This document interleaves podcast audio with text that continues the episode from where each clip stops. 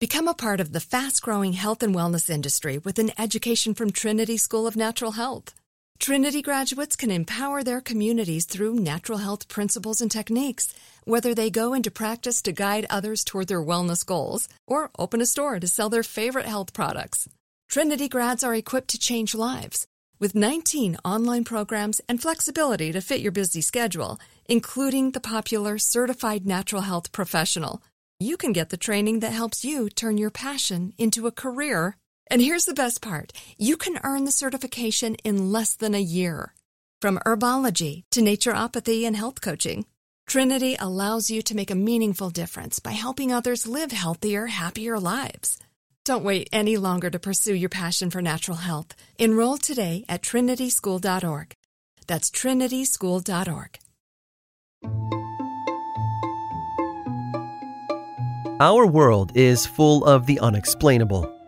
And if history is an open book, all of these amazing tales are right there on display, just waiting for us to explore. Welcome to the Cabinet of Curiosities.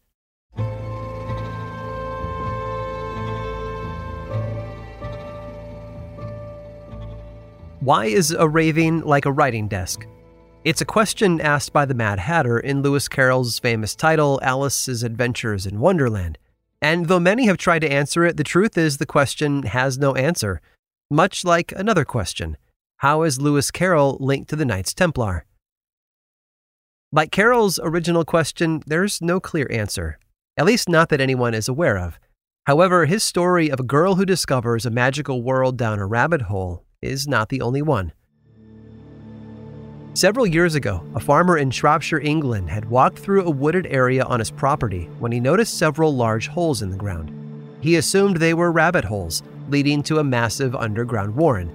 Upon closer inspection, though, he discovered the holes led to something else. Somewhere else. Beneath the forest was a network of caves and man made rooms carved entirely from sandstone Enormous stone pillars held up arched ceilings only a meter below the farmer's feet, and some areas were so small their entrances so narrow they could only be accessible by crawling on one's hands and knees. Known as Caynton Temple, the chambers bore a striking resemblance to those of a place of worship. Many thought the site had been the venue for countless ceremonies, ranging to black magic rituals to Christian gatherings, in fact, the caves possess several features that lent credence to that belief, including a font and drawings of crosses on the walls. The crosses help fuel speculation as to the cave's true purpose, as they looked much like the crosses worn by the Knights Templar, the military order that fought in the Crusades and allegedly protected the Holy Grail. For a long time, it was believed that the underground refuge was the resting area for the Knights. Later, after the order was dissolved, it became a place of worship for their followers. In addition to the crosses, the temple's nave, or central gathering area, was round in shape, carved in the image of the Church of the Holy Sepulchre, which, according to tradition, sits on the site of both the crucifixion and the burial of Jesus. Rumors of the cave's religious origins brought more than historians to its hidden corridors. Since the 1980s, tourists, vandals, and practitioners of the occult have flocked to the sandstone hideaway, carving things into the walls and leaving garbage behind. As a result, the area was closed off to the public by the property owner in 2012. In that time, more information about the caves has um, surfaced. For one, it has never been a place of worship for the Knights Templar or their followers. It hadn't even been built yet. Caynton Temple was most likely a product of the Victorian era, carved hundreds of years after the Knights Templar had been dissolved. During that time, elaborate ornamental structures such as this were common among wealthy members of the British elite. They provided only decoration, even though their very architecture betrays a sense of purpose. However, instead of a replica Roman temple or an Egyptian pyramid in someone's garden, the owner at the time had decided to carve an entire temple out of sandstone beneath an English forest. England is full of ancient caves and underground structures, Caradoc Cave in All Stretton is a large opening in volcanic rock and is believed to be where British chieftain Caractacus hid out while resisting the Roman army during 1st century AD. And another folly, similar to Caynton Temple, called Hawkstone Grotto, was carved out of an old copper mine adjacent to a large manor house. There are many of these edifices and man made caverns we know about, and chances are some have yet to be rediscovered. England, of course, is a vast country with thousands of years of history behind it, but we still don't know everything. To achieve that, we might just need to dive a little deeper down the rabbit hole.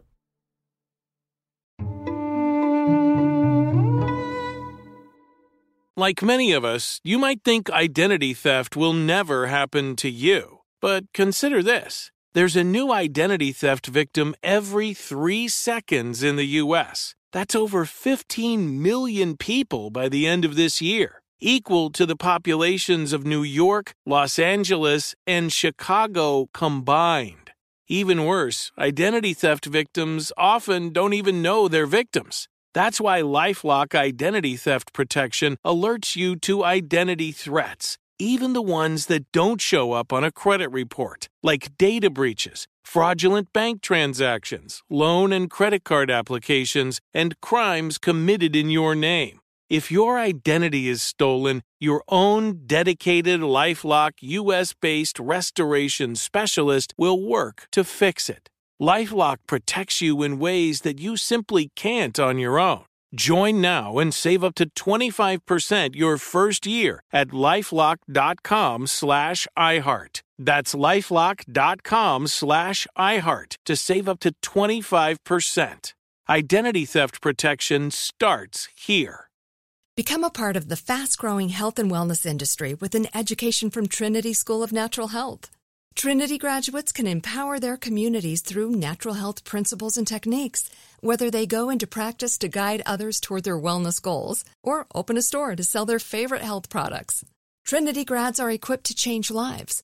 With 19 online programs and flexibility to fit your busy schedule, including the popular Certified Natural Health Professional, you can get the training that helps you turn your passion into a career and here's the best part you can earn the certification in less than a year. From herbology to naturopathy and health coaching, Trinity allows you to make a meaningful difference by helping others live healthier, happier lives. Don't wait any longer to pursue your passion for natural health. Enroll today at trinityschool.org. That's trinityschool.org.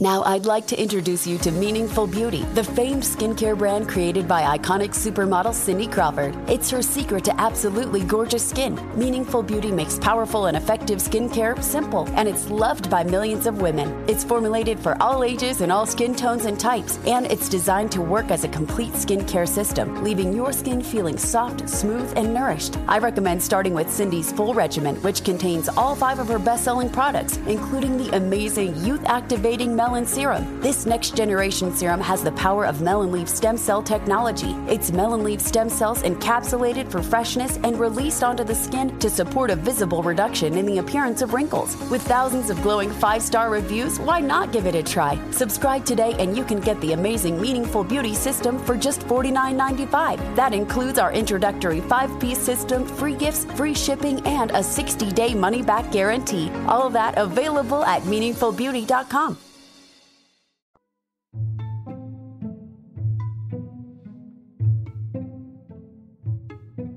It's the thought that counts, right? At least that's what we tell ourselves when we get a gift that doesn't seem quite the right fit for us. We should just be thankful someone thought of us at all. Except that isn't always the case. Sometimes no gift is the best gift of all.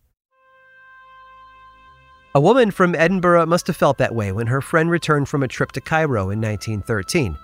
In the friend's luggage was a modest necklace made from glass beads, a thoughtful token from a faraway land though the woman might not have accepted it had she known where exactly in Cairo her friend had obtained it an ancient tomb. Even though the necklace had been a gift from someone close, the woman didn't think much of it and set it aside. For seven years, it lived among her jewelry, getting pushed deeper and deeper out of the way until 1920 when she rediscovered it. It still didn't suit her taste, and enough time had passed where she didn't feel guilty getting rid of it so she tossed it in the small wastebasket beside her bed. She awoke the following night and reached for her pair of slippers that she kept nearby when something grabbed her wrist. At least she thought something had grabbed her, but when she looked down, she didn't see anything. There were strange sounds coming from the wastebasket, too, like something was crawling around inside it. She looked down, but there was only some paper and a string of beads. She snatched the necklace in a panic and threw it outside her door. The woman told her brother about the incident the following day. He was a doctor and someone who would scoff at stories of strange sounds in the middle of the night. But his sister was not one to make up such outlandish things, so he took the necklace home with him to see it for himself. That night, he placed it under his pillow and went to sleep. At four o'clock the next morning, he was awoken by loud banging on the walls. He also felt a hand moving under his pillow, as though it was trying to take the necklace from him. His neighbors asked him the following day why he'd been hanging pictures in the middle of the night when he should have been getting sleep. He had woken everyone up, they said. One nightly experiment wasn't enough to render a sound judgment, though, so the man spent another night with the ancient bauble beneath his head. That evening, his bed started to shake, and for a whole week, he experienced bizarre visits from an unnamed entity that haunted his bedroom. His part of the experiment was over, but he needed a wider sample size, so he gave the necklace to a friend who had a similar experience involving an invisible hand reaching for them during the night. That person passed it on to someone else, who gave it to another person, all who reported the same stories. The necklace had invited something into their homes. Even more strange, each person who possessed the necklace woke up in a cold sweat, their hearts beating out in their chest as though they'd come face to face with a ghost. Eventually, stories about the necklace made their way to a local newspaper.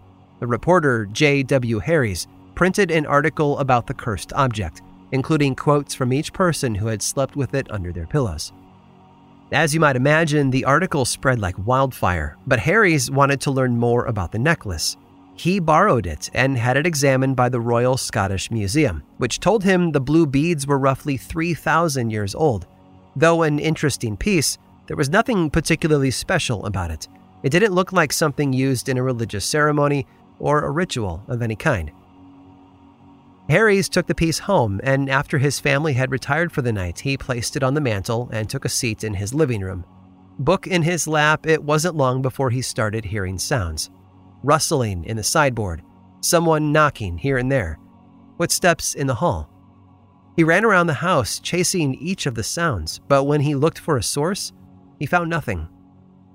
Harries even included his wife, who didn't know that her husband had brought the necklace home, in these experiments. He took it into the bedroom where his wife was sitting up, still awake, and hid the necklace out of sight. The lights dimmed, then returned to normal. They did so consistently for minutes at a time. Eventually, Harries turned off the lights, and then the rustling sounds began again. After a week, Harries decided to unload the necklace on another unsuspecting soul, an architect named James Dunn. While the others dealt with rustling and mild tapping, Dunn experienced crashing sounds in the middle of his bedroom so loud that they scared his dog. Harries also told someone else about the necklace, someone familiar with the supernatural, Sir Arthur Conan Doyle. He told Harries how ancient Egyptians would enchant their tombs with spirit entities to guard them after their death. It was possible that the necklace had been taken from one of those tombs without permission, disturbing the entity.